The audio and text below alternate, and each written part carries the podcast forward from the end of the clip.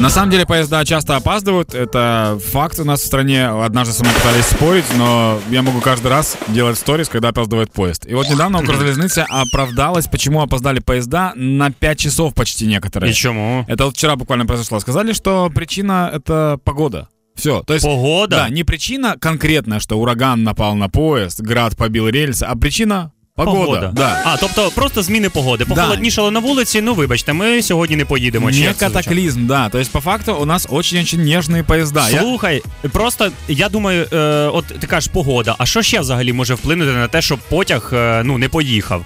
Ну, зачекайте, нема настрою в машиніста чи що? І він такий, типу, та ні, я сьогодні щось проснувся, встав не з тієї ноги, ні, я не поїду.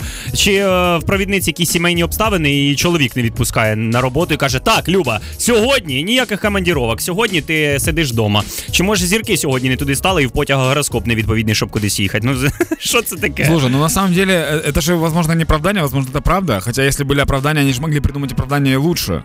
То есть, допустим, э, я не знаю, там, рельсы сегодня вот не такие рельсы. Ну, вот, например, похолодало, я объясню, как это происходит. Когда холодает, многие предметы сужаются. Ну, э, це фізика, я це розумію. Да, окей. Возможно, сузились рельси, і тепер поїзд слишком широкий для рельс.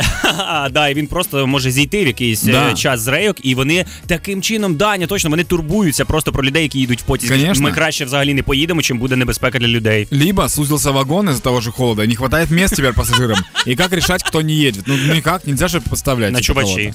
Я... Вообще, это на самом деле звучит как сказочное оправдание, и у меня специально для этого есть сказка про маленький паровозик, который замерз. А ну ну ну ну ну. Однажды один маленький паровозик решил помочь людям добраться из одного города в другой. Они пытались дать ему денег, и паровозик не стал отказываться, ведь начальник рельс не согласен был получать меньше миллиарда в секунду.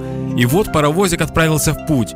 Паровозик много тренировался в Европе, чтобы бегать со скоростью 200 км в час, но он бежал, что есть сил, все 80, потому что рельсы были не те.